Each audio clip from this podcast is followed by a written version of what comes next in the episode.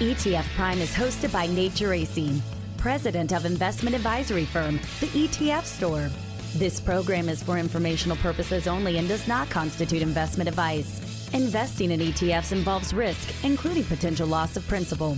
Any past performance figures discussed are not necessarily indicative of future results. The ETF store is not affiliated with VettaFi or any of its affiliates. VettaFi's participation in this program should not be construed as an endorsement or indication by VettaFi of the value of any ETF store product or service.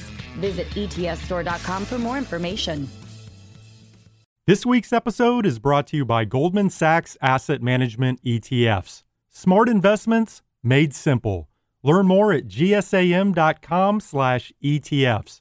Alps Distributors Inc. is the distributor of the Goldman Sachs ETF funds. Now it's time for ETF Prime, where we discuss everything you need to know about exchange traded funds and the world of investing. Whether you're an investing expert or just starting out, Nate will help you get up to date with what's happening on Wall Street and show you how exchange traded funds can help lower your investment costs, reduce your tax bill, and allow you to take advantage of investment opportunities around the world. And now, the host of ETF Prime, Nate Geraci. All right, joining me this week will be Tom Lydon, Vice Chairman of VettaFi, who is just back from the Future Proof Festival in Huntington Beach, California last week. This looked like a fantastic time. I was very disappointed I couldn't make it out there.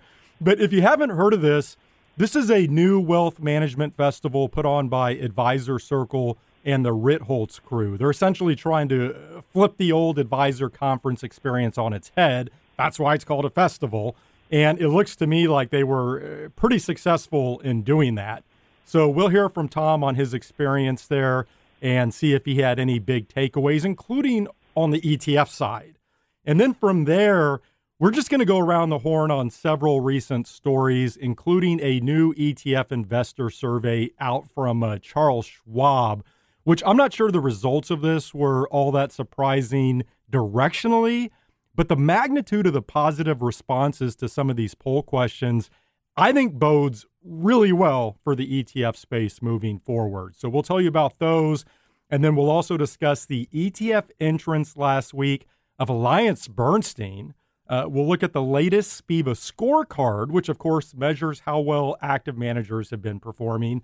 And then I also want to touch on the financial markets. Uh, I feel like Tom always has a very nice perspective on what's going on here.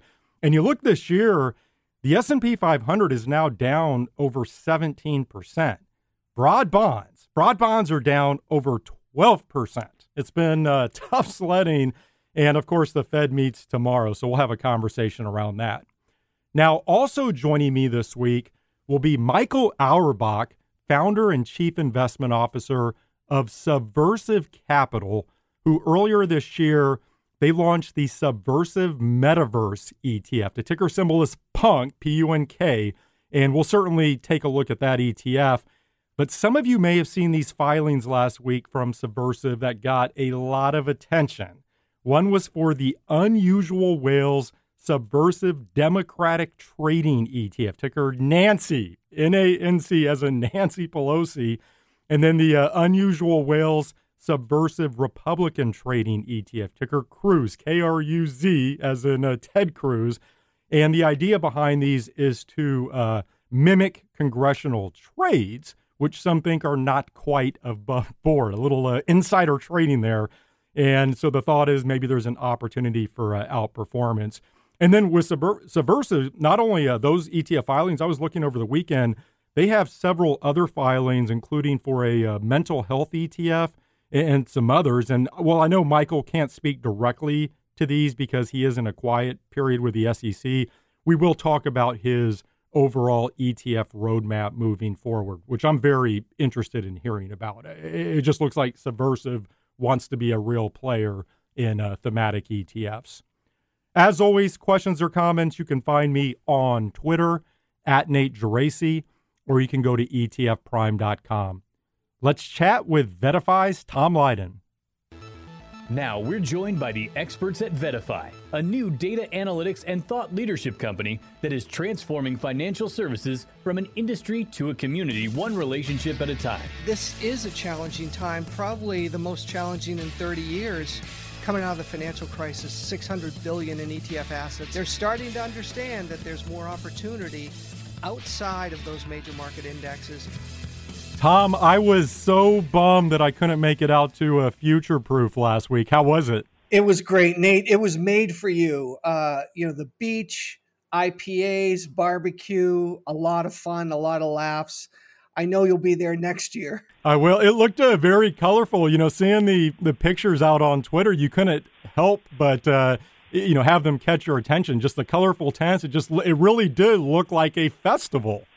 It was. It you know it was great. I mean, you gave a little background. The the folks at Advisor Circle, you know, Matt Middleton, John Swoles, Matt Hougan, who are our partners in exchange, and also the team over at Ritholtz, you know, Barry Ritholtz, Josh Brown, Mike Batnick, Ben Carlson, and their dynamic team. You know, they're managing over $3 billion right now. But collectively, they took a pretty big risk. Nate, I'm, I'm not sure you know, but I live in Huntington Beach on the week on the weekends i'm walking by this location all the time and they they use it for a lot of things. You know van sets up skate shows they pro volleyball out there dog shows. I, i'm i wasn't sure if these guys could pull off a financial festival but they did it in spades. I mean the, the stages were beautifully laid out meeting places colorful exhibit tents uh, live podcasts food trucks all over the place with any type of food you can imagine but they did it they did it just right. It was great. Well in terms of the content that was there i mean obviously there's a lot going on in the financial markets. I know there's a lot of clearly innovation happening within the uh, financial advisory space technology those sorts of things. Did you have any major takeaways anything that really stood out to you at the conference well, the big thing that stood out to me is that I'm really old because the average the average attendee there was about 35, which was great because there's a new generation of financial advisor out there and they've got a voice and they've got a strong voice and they have a diversified voice and you could see that throughout the conference.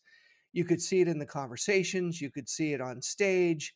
Um, it was edgy, it was risky, it was all around connecting advisors with their clients and their employees and celebrate, uh, celebrating how advisors do it today.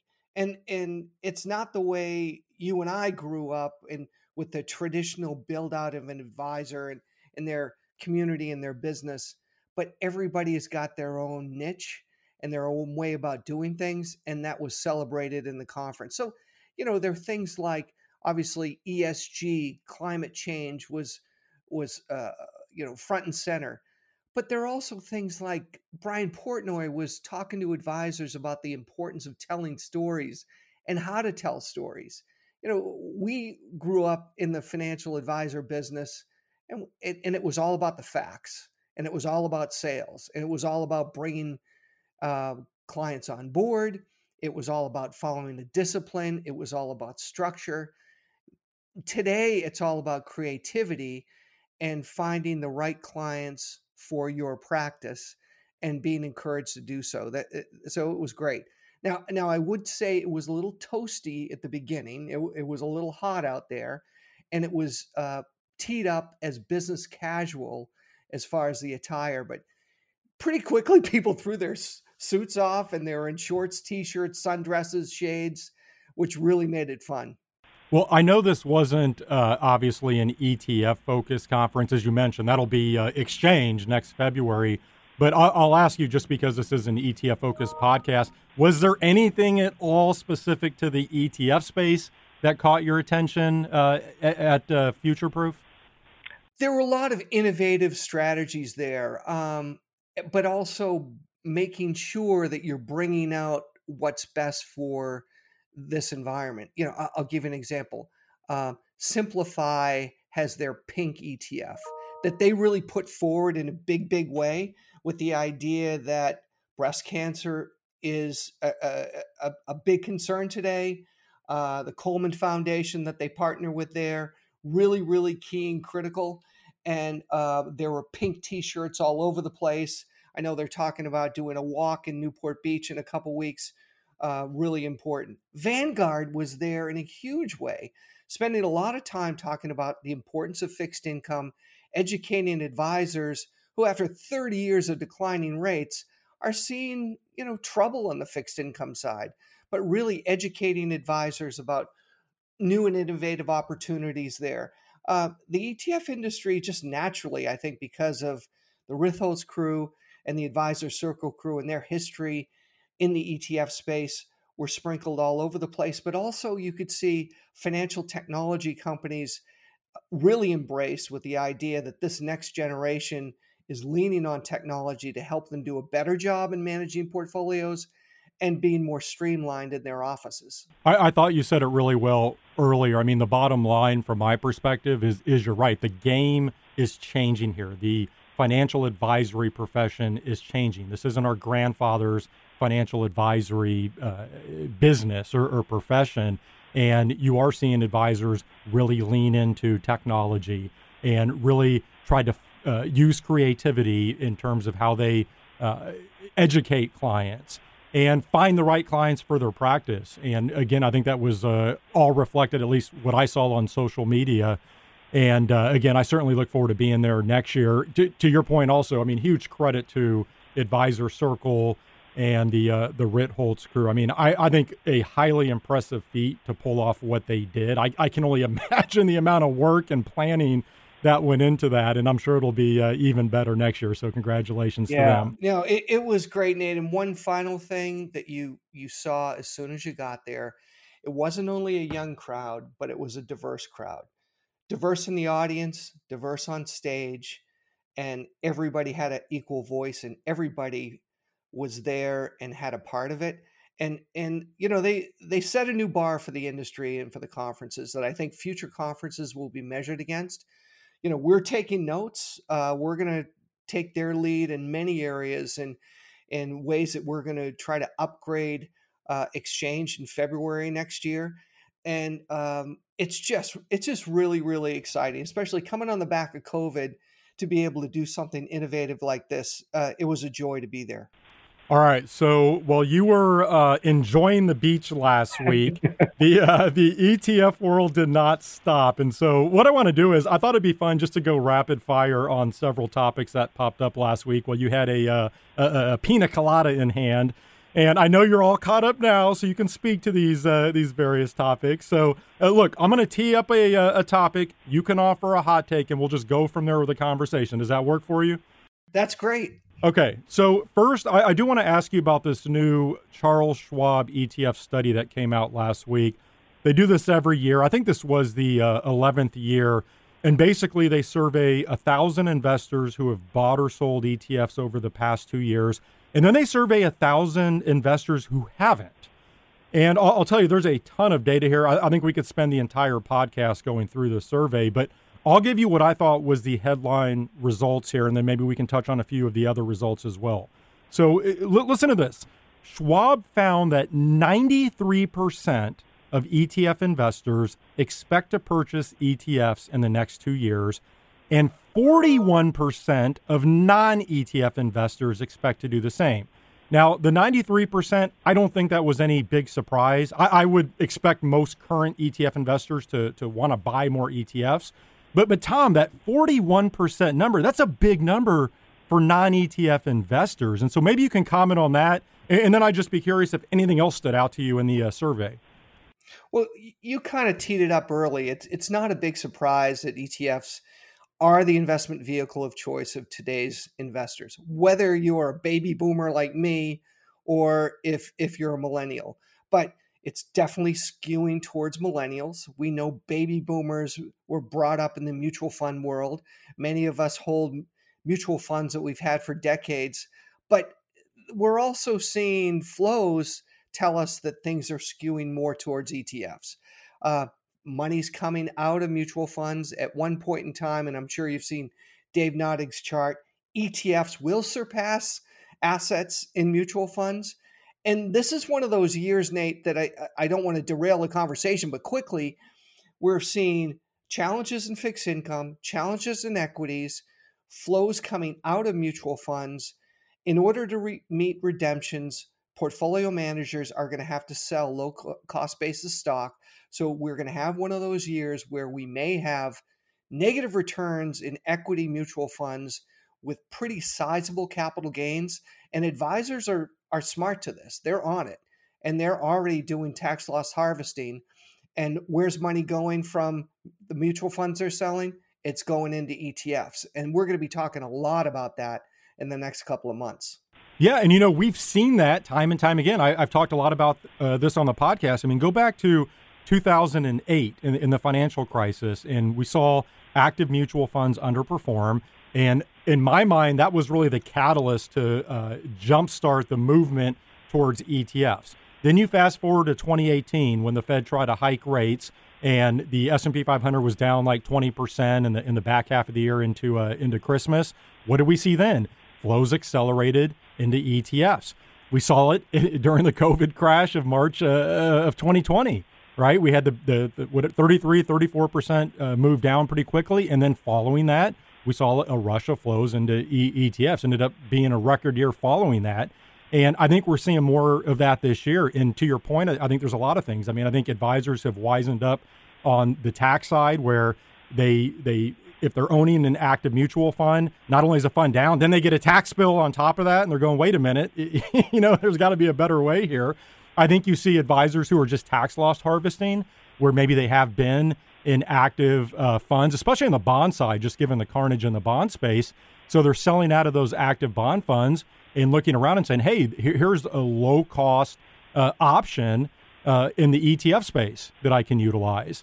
Uh, I think there's a lot of reasons, and we can talk later. I want to talk about the uh, SPIVA scorecard because I think this plays into it as well. But um, yeah, you know, this type of market environment, I actually think is really beneficial to ETFs. And as I looked at this Schwab survey, I'll give you a couple other uh, data points, and you can comment on on them if you want. But 80% of investors who have purchased an ETF over the past two years said ETFs are their investment vehicle of choice that's up from 71% last year. So, I mean, 80% of investors who have purchased an ETF, ETFs are their preferred investment vehicle.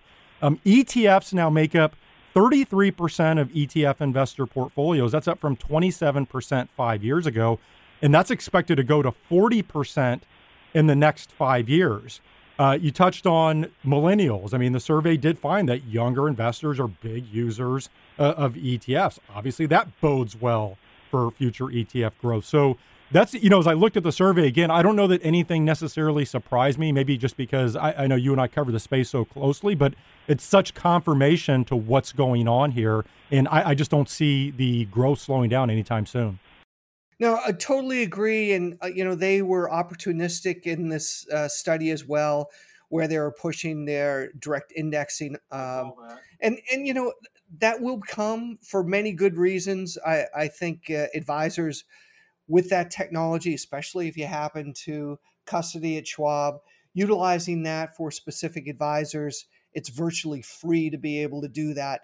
Um, is a nice option too. I mean, look, ETFs are the investment vehicle of choice for all the right reasons, and there's more optionality than ever. And if you can layer in some greater technology to do a better job with client portfolios, um, Schwab's in a great spot.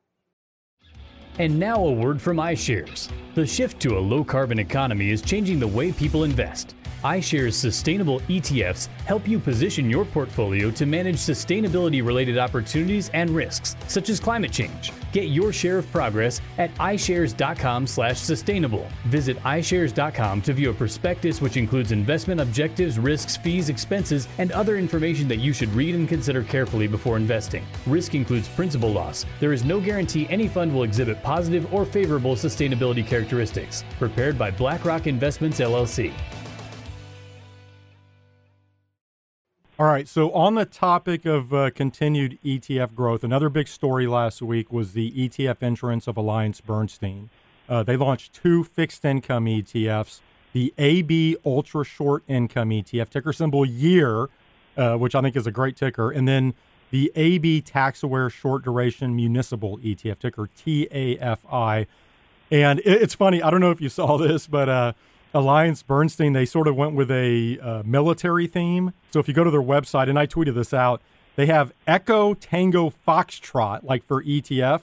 And then their tagline is AB ETFs on active duty. So I, I thought that was uh, creative. But in their press release, Tom, uh, they said these are the first of what will be many active ETFs from them. And you look this year, you, you and I've talked about this uh, previously. Active ETFs are clearly where fund companies are seeing a lot of opportunity. Uh, so, a- any quick thoughts on Alliance Bernstein getting involved here? I, I mean, we're talking about a nearly $700 billion asset manager. Well, it's a great opportunity. Noel Archard, who heads up that group, and I, I think you know you know Noel. Uh, he ran the State Street ETFs before coming over to AB. Um, smart team. They grabbed a bunch of all stars from the space to build out their team. We spent some time on the phone last week, and like you said, this is just the start. They're going to be moving into the equity space. And why are they doing that? Because their clients are asking them to. So they are a great active manager. Uh, the tax efficiencies in ETFs, their investment style makes sense. And kind of back to what we were talking about before, there are a lot of people that are just unhappy with their managers these days. If you're not uh, pulling your weight on the active side, and especially as we're, we're going to dive into the SPIVA report, we're seeing that passive, uh, the blooms off the rose a little bit there too, as more people are moving into active management, they're launching at the right time and they're going to do it in their own unique way. Uh, hence the branding that's coming with that. So watch them. They're going to be a big player. Um, and they're 110% committed to the space. Yeah, and to your point on clients asking for uh, for ETFs, I saw in their press release, Noel said uh, ETFs have evolved into an important execution tool across asset classes, and amidst the uh, the recent market volatility, we feel it is critical to offer our clients diversity and efficiency. So I, I think that says it pretty well. And again, you look this year, I mean, Capital Group, DoubleLine, Matthews Asia, Neuberger Berman. We have uh, Morgan Stanley coming in here later this year. I mean, these are enormous names, a, a ton of assets that are now getting involved in the space. And I, I know sounds like we're beating the same drum, but uh, to me, it's just such a tailwind for the growth of the uh, the ETF space. Um, okay, go ahead. No, it just it just gets better, Nate, and it's great having these new players in. But you know what? Uh, it's new to them, and they have to retool. Hence, they're billing, bringing in all these companies are bringing in experts from the ETF space, and uh, they're having to perform lobotomies at their companies to unlearn the way things were done in the past because the the ETF world's completely different, and we've no, we've all noticed that, right? Well, and they're also bringing in new investors, right? Because some of these investors take somebody like Capital Group. Maybe the, some of these investors have only been in American funds in, in the past. And now with Capital Group offering ETFs, they're being exposed there. And so to me, that gets into a whole nother conversation around the importance of ETF education. And clearly, this is something that VettaFi is highly focused on. You know, it's something that I'm highly focused on. But that's only going to make the need for that even greater uh, as we bring in new investors who just haven't been in the space before. Again, that 41% of uh, non ETF investors from the Schwab survey who are now going to be looking to use ETF. So, uh, yeah, it's uh, it's amazing. Um, okay, on the note of active ETFs, last week we did get the most recent SPIVA scorecard. Uh, this is the mid-year 2022 report, and for people who aren't familiar with this, SPIVA stands for S&P Indices versus Active, and in a nutshell, this uh, scorecard measures the performance of actively managed funds versus their benchmarks. And again, Tom, this is another topic we could easily do an hour long podcast on, but I'll, I'll, just give you the, the, the headline stats here, which is that uh, it, basically active funds are, are actually performing much better recently. So 45% of large cap funds outperformed their benchmark over the one year period ending in June, and 49% outperform for the first six months of this year. And those numbers were fairly similar uh, across mid and small cap funds. And so, again, we were just talking about these big active shops getting involved in ETFs. Do you think uh, active is making a comeback. Is it possible they can keep these numbers up for a few years? And, and for listeners, when we can talk about this, Tom, you may hear, well, you know, 45% or 49%, that doesn't sound so great. That's much better than what it had been over the past, you know, decade plus. Well, right. Uh, you know, for the last 10 and 20 years, the number's been, uh, you know, 7% that have outperformed. So passive has just crushed active over the last 10 and 20 years. So that's a $64,000 question, Nate. Can they keep it up? But with challenges in equities and challenges in fixed income, challenges in world economies, maybe there's opportunities for good managers to be in the right spots. That, that's what we think. And that's what a lot of these new players to the space are thinking because all the passive strategies, all those landscapes are already claimed. Uh, you're not going to come in with a passive strategy today and expect to get any money. You're going to come in with an active strategy and try to set yourself apart. Now's the time to be able to do that. Will that continue? We just don't know. That's that's the big question. However, that's what a lot of these companies like Neuberger Berman, Alliance Bernstein, Morgan Stanley. That's what they're banking on. And uh, we'll see if they can continue to do that. Um, I, th- I think also when you look at that SPIVA report, it really is true. I mean, long term, we know the average investor left to their own devices lets their emotions run. They don't have necessarily the discipline. They're not necessarily great stock pickers. So buying long term indices and holding them over time has made sense. And the ETF industry has done a good job um, making sure that advisors and investors don't operate with their stomachs. They're using their brains. Technology has done a good job to be able to bring uh, portfolio performance to your phone so you can see what you're doing on a regular basis. It, it, it, it's all coming into pass. And I think about, you know, my kids that are in their 20s that have ETFs and they're not making the stupid mistakes that I made when I was in my 20s.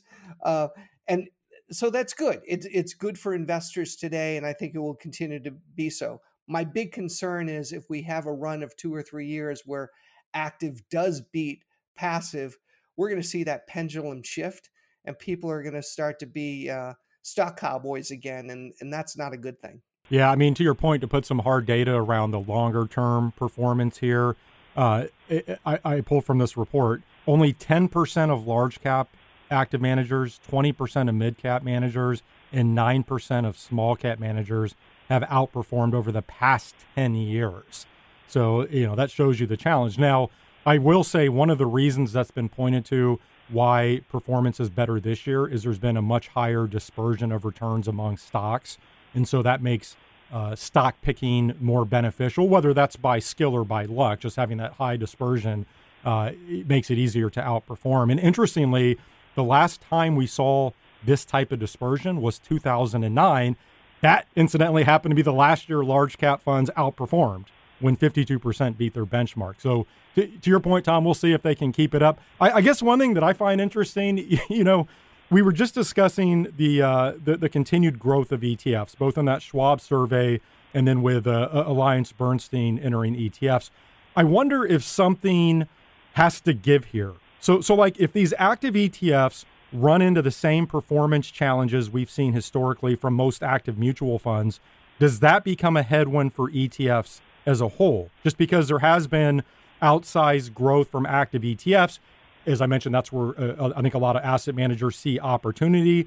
I, I just wonder, uh, you know, can that remain a, a tailwind for ETFs? Or if the performance isn't there, is it just going to further propel index based ETFs? Does that make sense? It's kind of an interesting conundrum there. Well, it is. But, uh, you know, Nate, we're having another good year in flows. We're over 400 billion. We're, you know, on a pace to be the second biggest year in flows for ETFs.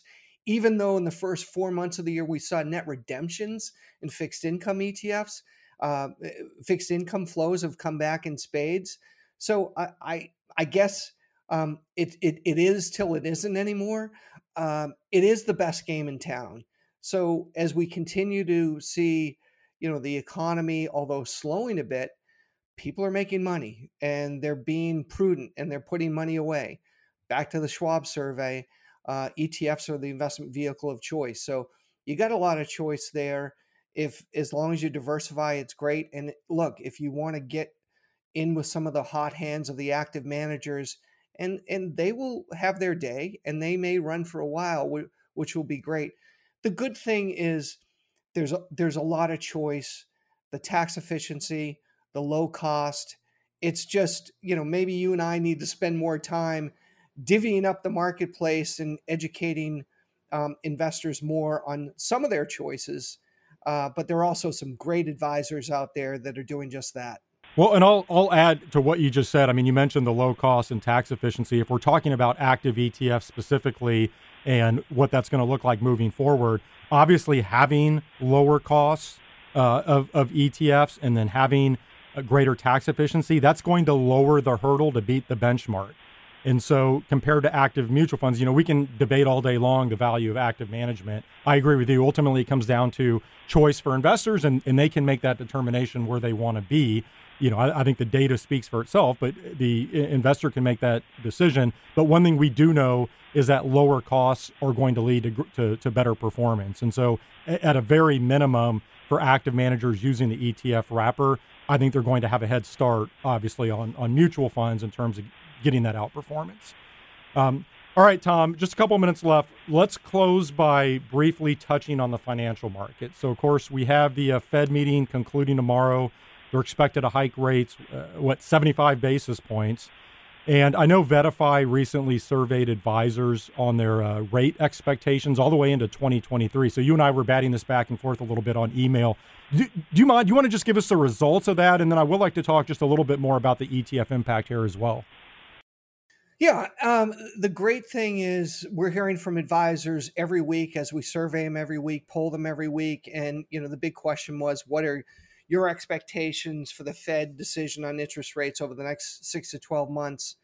And you know, by far the the vast majority, uh, fifty seven percent say uh, keep raising rates into twenty twenty three, and and they're going to remain elevated. Uh, about 37% said they'll pause after the next few FOMC meetings and remain elevated in 2023. Uh, so the, here's a couple things we've noticed. When uh, the Fed became more transparent about what they were doing, which happened to happen in late May and early June, all of a sudden the market stabilized. Coming off of that June 16th low, even though it didn't feel good to hear about the size of the rates and the number of the rate hikes that we might uh, see coming, it, advisors felt more confident because the Fed was more transparent about what they were doing. So we saw a rebound off the low in equities and more money flowing into fixed income as well because the Fed was clearer about it. So even though a 75 basis point hike is baked in for this week, unless they surprise us with 100, 100 points. I think that's good for the market. And as long as we maintain and stabilize above that June 16th low and just get through this year, it will give the Fed at least some time to fight inflation. That's the number one concern. You know, we've talked about this for the last two years as we're surveying advisors regularly they were way ahead of the curve as far as they're concerned about inflation and what that might mean to the economy and rate hikes, where at the same time the Fed wasn't concerned about it or signaling that they weren't concerned about it. So what what's the conclusion here? The more transparent and the more honest the Fed is with with Americans, the more confident and less concerned investors will be, and they'll they'll get through this uh, for sure. But I, I think if there was a message and if you're sitting across the table from the Fed chair, it'd be like, look, we're adults. We can take the bad news. We know we need to take our medicine. Just be honest. But let me ask you this. So I, I think all that makes perfect sense. And if you look at where investors are putting money, I mean, geez, Tom, we're over 400 billion in inflows into ETFs. A lot of those flows are going to what you would expect the VOOs and the IVVs and VTIs and those sorts of things. I, I guess what I'm curious about, I mean, do you think do you think anything else has changed? Like, do you think we'll continue seeing these monster flows into shorter duration bond ETFs or the big flows into more value oriented stocks, even though the, the Fed is perhaps offering more clarity, more transparency, advisors are still tailoring things underneath the surface. So, like, I'll give you a couple of examples. I was looking this morning, uh, the iShares one to three uh, year Treasury ETF, SHY, that's taken in nearly $6.5 billion this year. The JP Morgan Ultra Short Income ETF, JPST, that's taken in $3.5 billion this year. We can go back to our conversation with uh, Alliance Bernstein. I mean, look where they're launching, right? A shorter duration ETF with something like year. I- am just curious if you think, uh, you know, anything's changed there in terms of how advisors are looking at the market. Because if you can go and scoop up a four percent yield, you know, close to risk free or, to, or you know minimal risk, that can look pretty attractive in this environment. It can, and and Nate, that's a game changer. You know, before you know, money market funds, short duration, were paying next to nothing that's that's that's a real return. Well, it's it's not a real return in the you know eight percent uh, inflation number, but it's it's so much more. That wasn't there before. It, it wasn't there before, and and that's the thing. So in the meantime, as America and Americans continue to make money, they've got to put it somewhere. So being able to make something over that period of time, short durations hot right now. I mean, uh, let's say we do get close to 4%.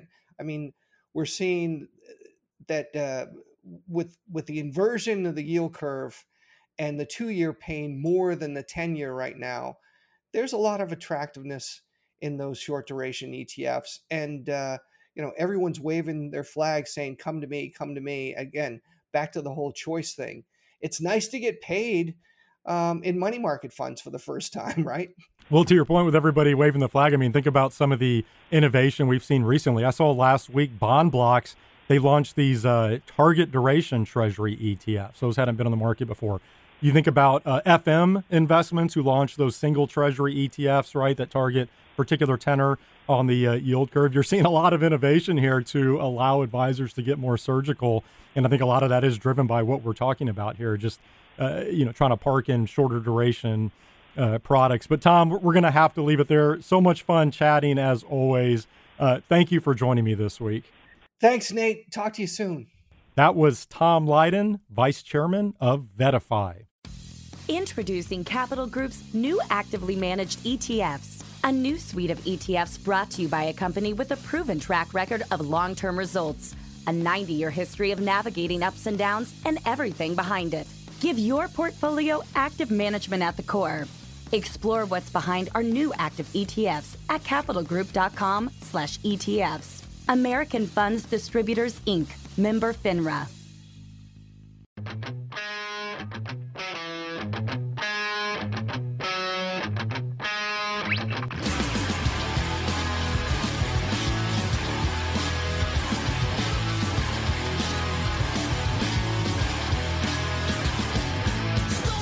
I'm now joined by Michael Auerbach, founder and chief investment officer of Subversive Capital, who back in January launched their first ETF. It's called the Subversive Metaverse ETF, ticker symbol PUNK, P U N K, great ticker.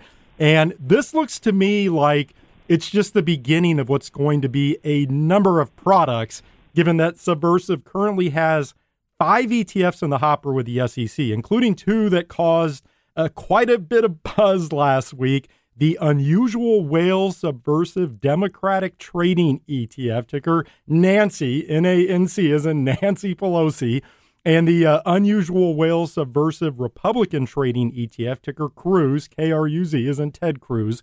They also have filings for a uh, cannabis ETF that has what I would call an ESG spin to it.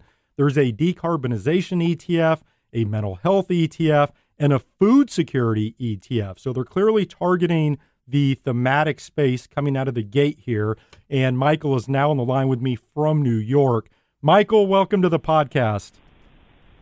Hi, thank you for having me. Much All appreciated. All right, so look, before we get to the uh, Metaverse ETF and your uh, future ETF plans, I thought it'd be good to talk more about Subversive because while you are new to the ETF space, you've been investing in emerging industries for nearly a decade now right? I show some 40 companies, six of which IPO'd, uh, four SPACs, over a half billion dollars of follow on investment capital. So tell us more about the company. And I'd also love to hear a little bit more about your background as well.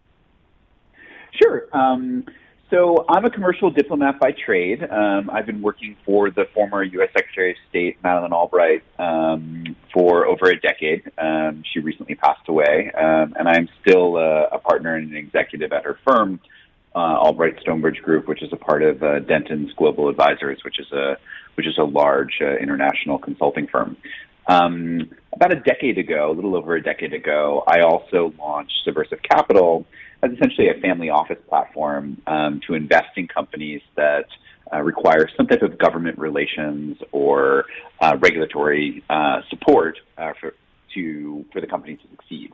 Uh, because that's my expertise is working with governments and uh, and regulators.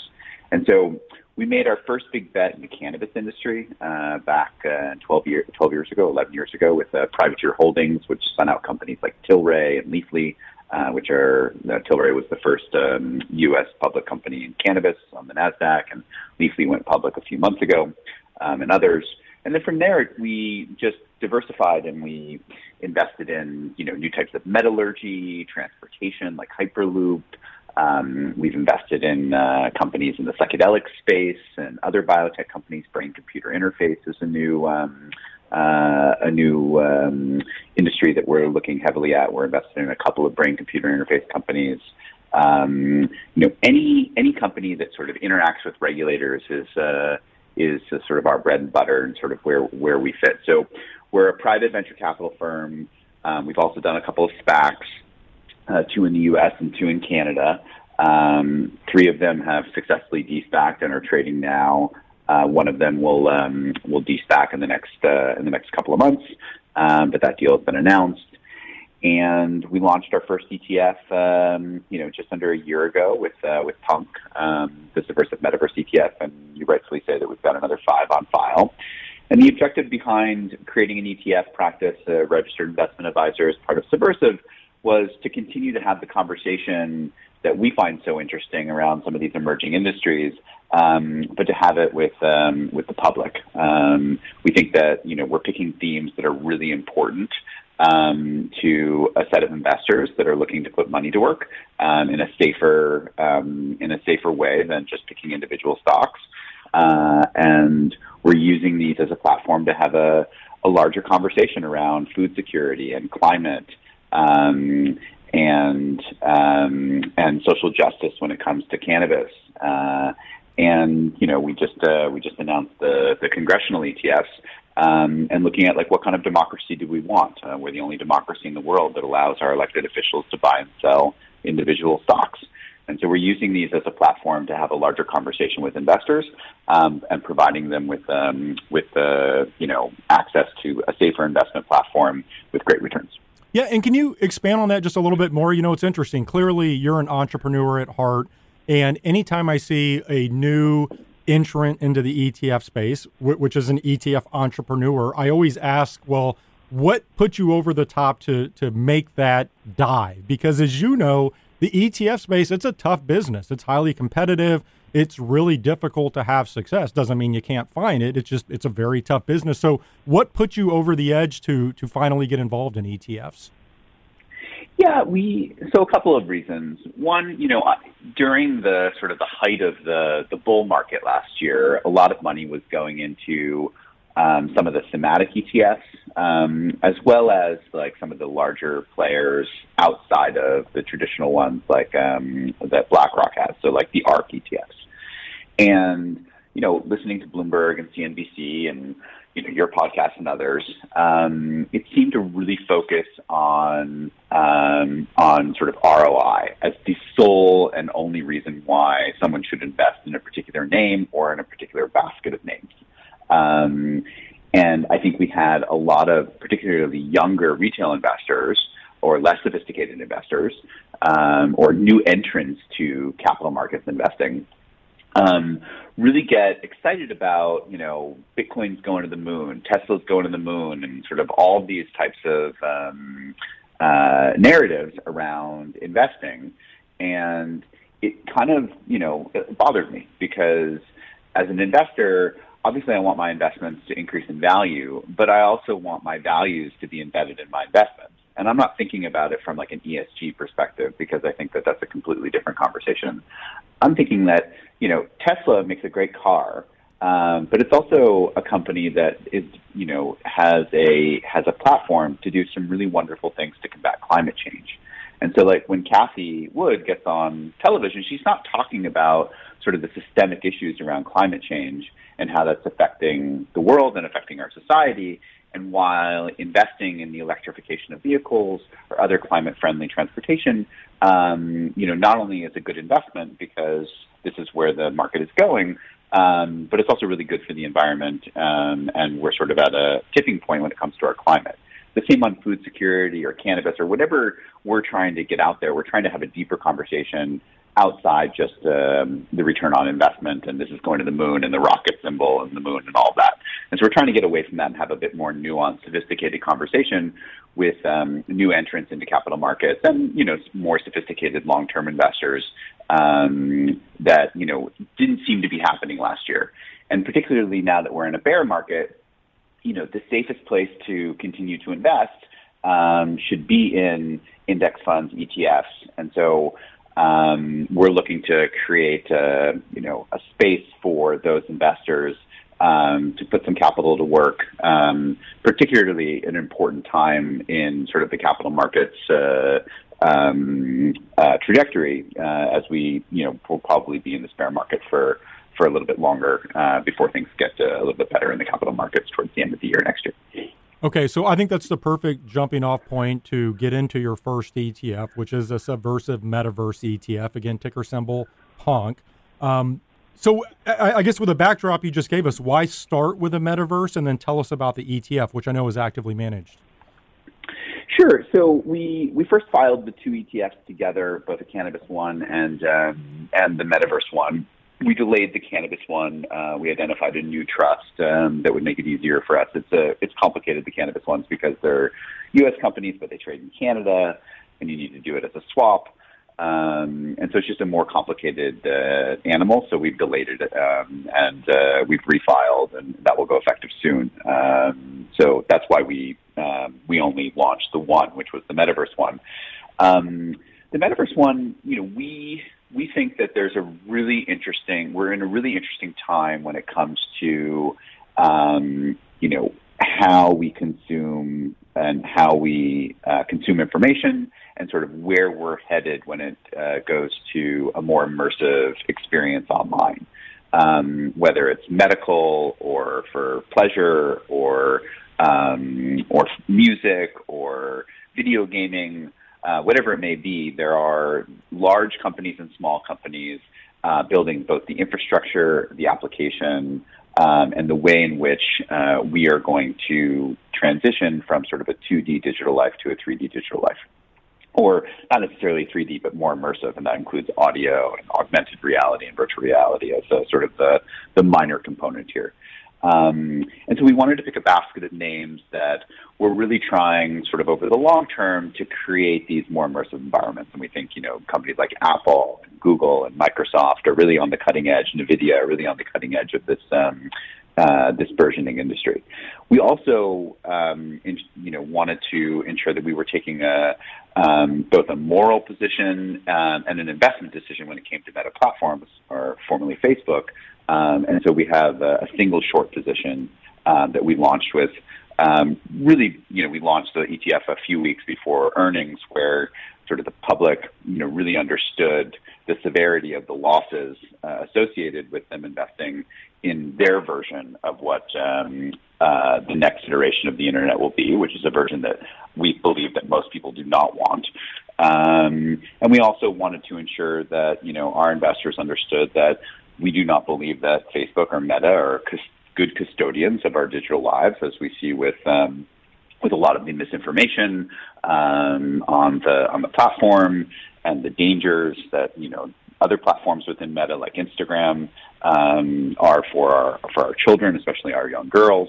Um, and we just wanted to ensure that we believe that people will continue to leave the platform, um, and advertisers will continue to leave the platform, um, but we also believe that uh, Facebook is not um, is not the uh, the platform that is going to you know be the winner of uh, the digital future. Uh, there's not going to be one winner, but it's certainly not going to be Facebook. That's highly interesting. So you're saying there's a singular short position in uh, in Meta? Or? Yes, we have a singular short position among our basket of names. Um, it's been, you know, since day one, we've increased that short position over over the course of the year. Um, you know, and uh, and we'll continue to have that on um, ad infinitum um, until until you know Meta either completely adjusts their business model um, and their senior management. Michael, you, you sit at a really interesting spot, just given what you do across your entire firm. I'm curious, what do you make of the uh, market environment around this space right now? Because if I look at the companies associated with your ETF, or really just the metaverse as a whole, it's been a tough year, right? I mean, in some cases, their stocks down 50% plus. Uh, I think there are a lot of skeptics out there, especially when you start looking at the crypto side of things and how that ties into the, the metaverse. I'm just curious, what, what's your overall assessment of everything we've seen this year? Yeah, so you know, we we we're sort of lucky um, that you know, or not lucky. I mean, sort of prescient, uh, if I don't mind to say it, um, to have that short position in Facebook because our competitors in sort of the metaverse ETF space um, you know, usually their first or second position is Meta uh, because they're, you know, it's in the name. Um, and Mark has been, Mark Zuckerberg has been outspoken about what he thinks the metaverse is, which is a sort of Ready Player One dystopian world that nobody wants.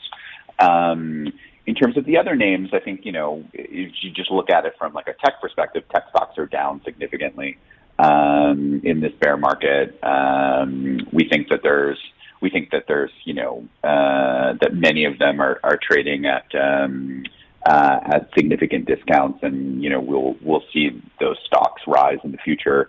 Um, but the skepticism around the metaverse is is something that people that I take very seriously. Um, and so we see it very differently. Like we do not think the metaverse is Horizons and Ready Player One and Bitcoin and blockchain. Um, you know, we we see the metaverse as just a more immersive uh, environment for um, your digital daily life. And that includes, you know, AirPods and headphones and audio. Um, it includes uh, what Apple's working on with augmented reality glasses. Um, it includes uh, more immersive uh, video game experiences and other media. Um, and so, you know, we're looking at what people are thinking about for sort of that. They're calling it Web3 we don't really call it Web3. It's just a natural extension of innovation when it comes to, you know, how we spend our attention. Um, and it'll be really interesting to see how um, some of the platforms that aren't even public yet uh, or have access to the public markets yet um, will start to will start to um, uh, evolve into uh, platforms that you know have more of a you know uh, you know a, a modern approach or a, a more immersive approach to you know how we experience things. We're going to start to see it in things like telehealth. Um, you know uh, how we how we interact with our how we interact with our physicians. Um, you know just COVID in general. Um, how we've done meetings through Zoom, while you know just the the fact that our sort of mental space has changed the way that we interact with um, our friends and our colleagues uh, because we've been spending so much time away from the office, away from um, other people. Uh, those experiences need to become more immersive and less 2D. Um, and uh, and we think that you know we're on a path to that. Uh, and we don't think that you know blockchain and crypto and you know uh, Horizons meetings uh, by Meta are what the metaverse is. So I think that there's a lot of there should be a lot of skepticism about the sort of the loudest voices talking about the metaverse, um, but understand that you know our sort of general 2D sitting in front of a screen um, is not necessarily you know how we are going to spend our time um, on the internet um, uh, over the coming decades. Michael, we only have a few minutes left here. I mentioned at the uh, the top the other ETFs that you have registered with the SEC, and as much as uh, our listeners would love to have you go into great detail, especially on the uh, unusual whales ETFs, I know you can't speak directly to these. Uh, you're in a quiet period, but what what more can you tell us about your future plans? You started uh, explaining at the top kind of your overall view of the world I thought you did a great job of explaining how you're differentiated on the on the metaverse ETF. But Can you just talk? You know, as I think about these other filings that you have out there, again, the uh, the Democratic trading ETF, the Republican trading ETF, cannabis, decarbonization, food security, mental health. I, would love to have you just talk more about how you want to approach the ETF space moving forward. How, how do you want to differentiate here? Yeah, I mean, I think we will continue to file uh, and launch ETFs with certain themes. Um, and so, you know, right now it's climate, water, food security, mental health, uh, cannabis, social justice, um, and looking at, you know, how our congressional leaders and our elected officials, and it's not just Congress, right? Like, you know, federal judges trade individual stocks. Um, and Unusual Whales has done an incredible job of shining a light on what is happening in the only democracy in the world that allows this to happen. Um, and so we couldn't be happier to um, to to have them as part of the Subversive family. Um, you know, we'll continue to look at themes that uh, investors are looking to put money to work, um, obviously for a return on investment, uh, but also that um, represents the values of our investors um, and the type of world that they want to live in. and so, you know, the the world has become a bizarre place, both politically um, but also from a climate perspective, like you know, we're these are these are dark times, um, and we believe there's a role for the capital markets uh, to try to solve some of the systemic issues that that, that we have, whether it's um, whether it's on the social side or our climate. Um, or solving some world problems that um, that you know cap- the capital market space are uniquely positioned um, to help us with, uh, and so we want to be at the forefront of those conversations.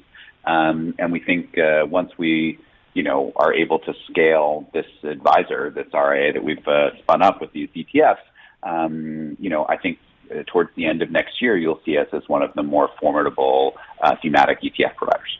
Well, Michael, I know uh, I, for one, am very interested to uh, track your ETF journey moving forward. Very intrigued by what you're doing here. Certainly wish you the best of luck on that journey.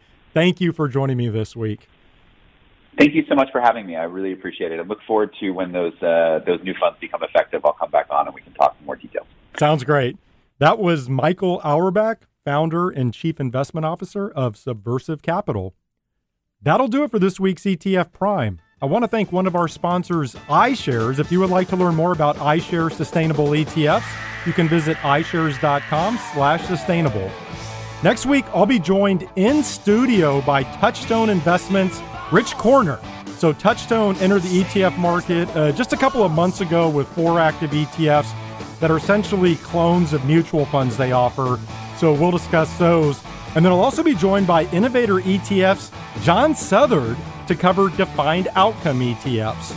Until then, have a great week, everyone.